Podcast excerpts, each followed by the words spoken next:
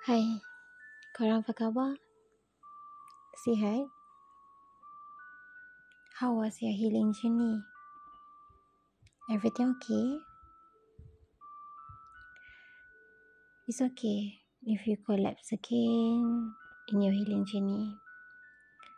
You need to start back daripada bawah. It's okay. Take your time. At the end, you akan sembuh juga. You will move on. It just take time. So, recently, kita kerap dengar tentang situationship, right? And yes, I've been there recently. And I baru ada kekuatan untuk cerita atau bicara tentang dia. So today, our topic is about situationship. I setuju dengan apa yang Dalia Fahna cakap in his vid- in her video. I can relate to what she been through. And situationship is more than talking stage, but less than relationship. Kita treat each other like partner, but actually that is not actual commitment. We are not in a real relationship.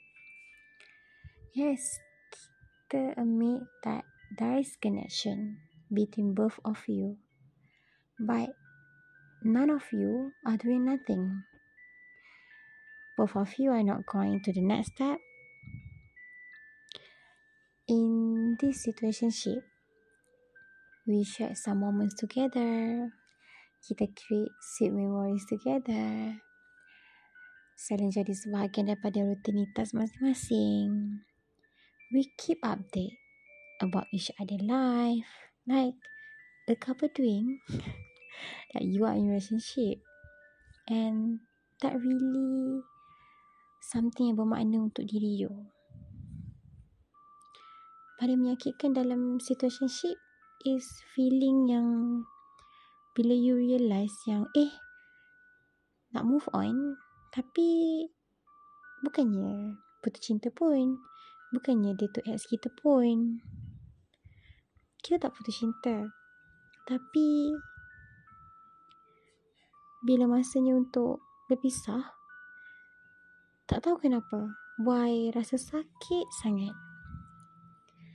Rasa sakit dia lain and at the end you don't know what you're supposed to move on from. Or actually, there is nothing point you need to move on from. But somehow, please to remember that your feelings are valid.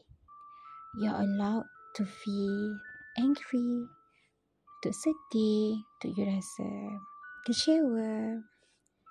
Take your time. You will move on. You will heal. Believe that. It's all about time. You akan sembuh. Funny things about all of this situationship adalah you lost something that actually it was never yours at first place. So, insyaAllah, you akan sembuh. Ambillah masa you. Cuba you explore more about yourself. At the end, you akan tepuk bahu sendiri and cakap, Good job. You made it. You berjaya move on daripada sesuatu yang you tak pasti. Apa yang you nak kena move on. So for those yang lalui benda ni, lalui situationship, I hope that you are strong. You keep going on your life. InsyaAllah. Your happiness akan datang. Masa you bahagia akan tiba. Yakin dengan aturan Tuhan. Tak ada Tuhan tu cantik. Percaya orang yang tepat akan bahagiakan you. So for now, Forgive yourself. Berdamai dengan apa yang dah, dah jadi. I'm here.